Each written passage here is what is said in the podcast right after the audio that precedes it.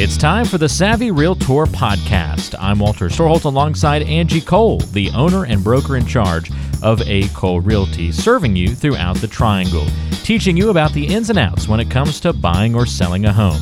You can find the team online by going to acolerealty.com. That's A C O L E realty.com or by calling 919 578 3128. That's 919 578 3128. And now it's time for one of the top realtors in the triangle, Angie Cole, and the Savvy Realtor podcast. It's time for the mailbag. We want to hear from you.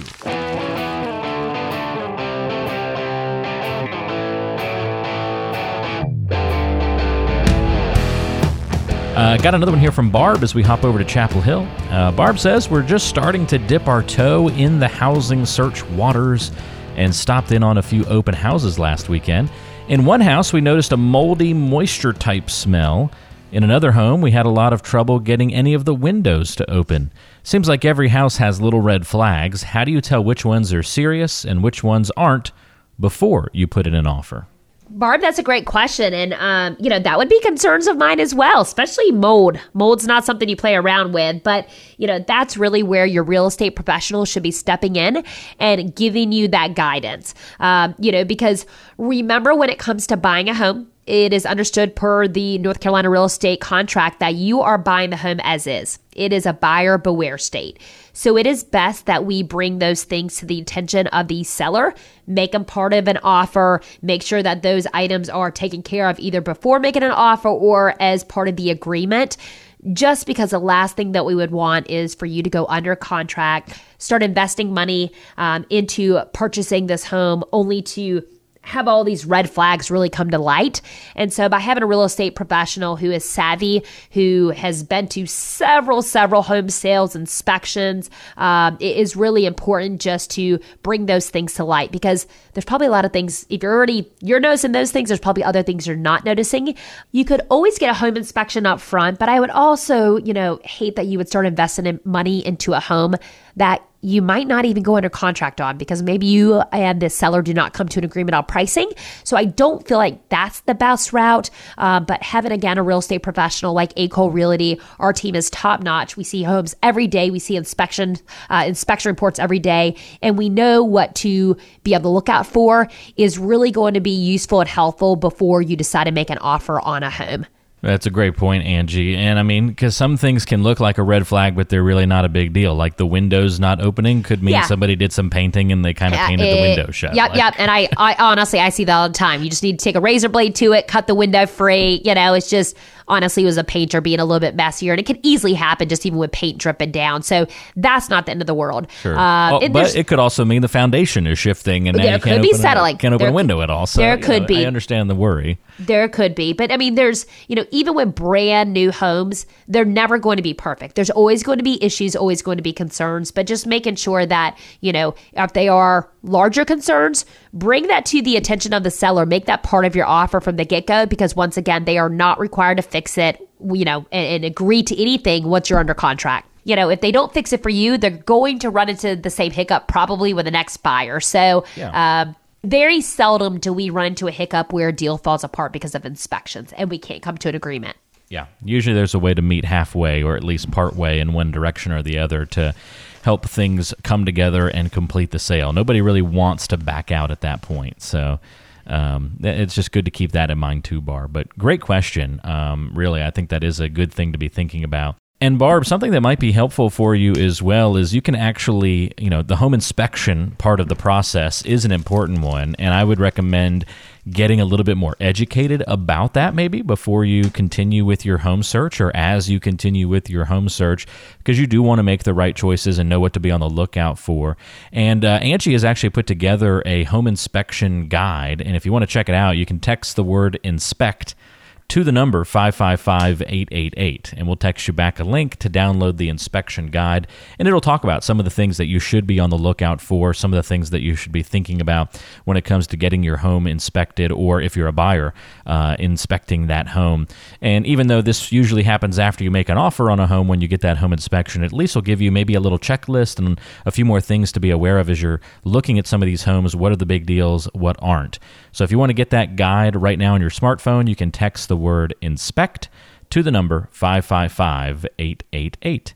All right, Angie, one more question for you here comes to us from Peter in Clayton. And Peter says, How much should we budget to set aside for due diligence money and earnest money in today's market? Yeah, um, th- there's not a, a one way fits all, but what we've kind of seen as far as being the norm is typically about 1% of the total purchase price. So between due diligence and earnest money, typically 1% of the purchase price has been the norm in our market. And every market's a little bit different. Um, if you're in a multiple offer situation, maybe you need to get a little bit more uh, firm with those numbers and maybe offer a little bit more. But what we're typically seeing is a total of about 1%.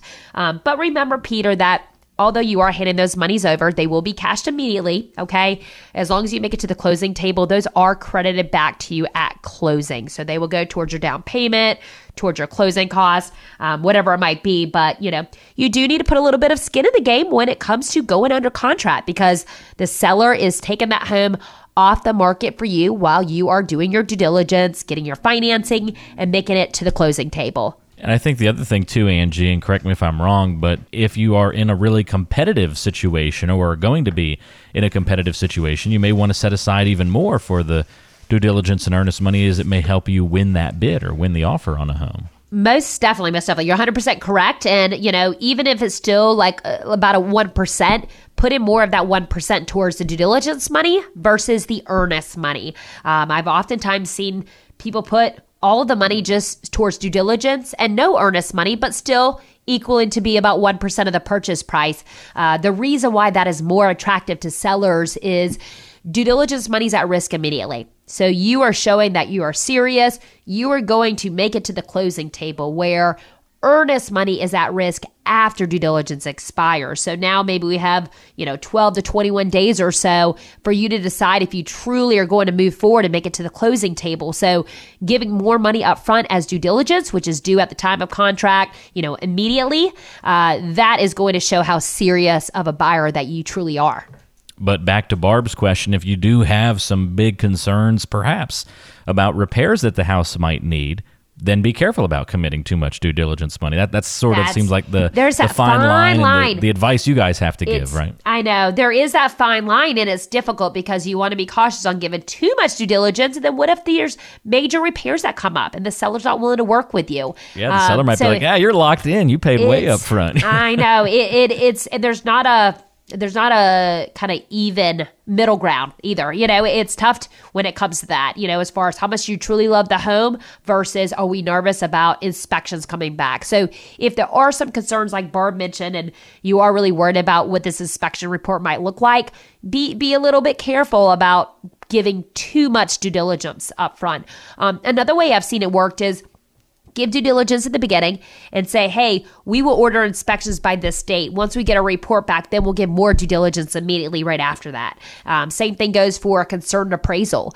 Uh, so you can give due diligence, you know, at different times of the contract, you know, before you get to when the additional like earnest or earnest money would be due or, you know, at risk. So expand on that just just just for a moment. So you could do like a, a medium, uh, somewhere in between a due diligence and an earnest Yeah. money. Do like a delayed due diligence of additional amount after an inspection. Sure can. Um, I've had, I've had, for example, where uh, you know in this market there's coming soon listings, right? It is uh, legally and, and per the actual real estate commission, North Carolina Real Estate Commission, um, against the the you know rules, the laws, ethics to allow someone in the home Why it's a coming soon.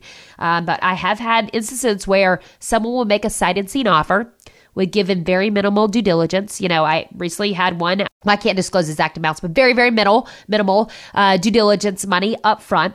They said, We will be able to look at the home within 48 hours. After we step in foot in the home, then this amount of due diligence, which was a much more significant amount, is due at five o'clock on that day and now at risk. So, you know, the terms were spectacular. Uh, they worked in the favor of our seller. And so they were more than happy to accept that sight unseen offer. But, you know, we weren't held to, I guess, being in contract with them, they could decide they want to quickly back out if the home didn't, you know, work for them once they step foot into it because they didn't put much money on the line. So, yeah, there are ways to kind of trickle that due diligence money per se to, you know, make it work to your advantage. You learn something every day. After hosting this show with you for years, I thought I'd learned it all, Angie, but nope. Always, always new things. I'm still learning. You know, it's. I tell you what, in real estate, I've been doing this for you know 13 years now, and there's new situations. There's, I mean, there's, you know, there's, there's different personalities, different people we work with, different homes, different locations, and there's something new every day. The dynamic always changes. Keeps it fun. Sure. Uh, very neat. Great question, Peter. That one sparked some good conversation and helped us learn something new on today's show. So that is very cool. Uh, but it, since you are asking about due diligence money and earnest money and those kinds of things, might be a great idea for you or anybody else who's beginning that process of buying a home to pick up Angie Cole's home buying guide. This is a guide that Angie has put together specifically for home buyers in the area. You can access it right now from your smartphone by texting the word contract to the number 555 888. Again, just text the word contract to the number 555 888. We'll text you back a link to download the guide just walks you through some of the important terms, some of the steps, kind of the chronological process of what it looks like to buy a home in North Carolina, in our, in our area. So it's just a nice, helpful guide to have on hand that kind of teaches you about things like due diligence and earnest money. That's covered in the guide, as well as the rest of the buying process. So if you want to get that at your fingertips, all you have to do is text the word contract to the number 555 888. One more time, just text the word contract to the number 555 888. You've been listening to the Savvy Realtor podcast. I'm Walter Storholt alongside Angie Cole. She's the owner and broker in charge of A. Cole Realty here in the Triangle. And if you have questions for Angie, we invite you to go online to acolerealty.com. Listen to past podcast episodes on the website, read the blog, and all the great information, including the option to find a home right there on the website. That's acolerealty.com. And you can also call Angie with your questions, 919 578 3128.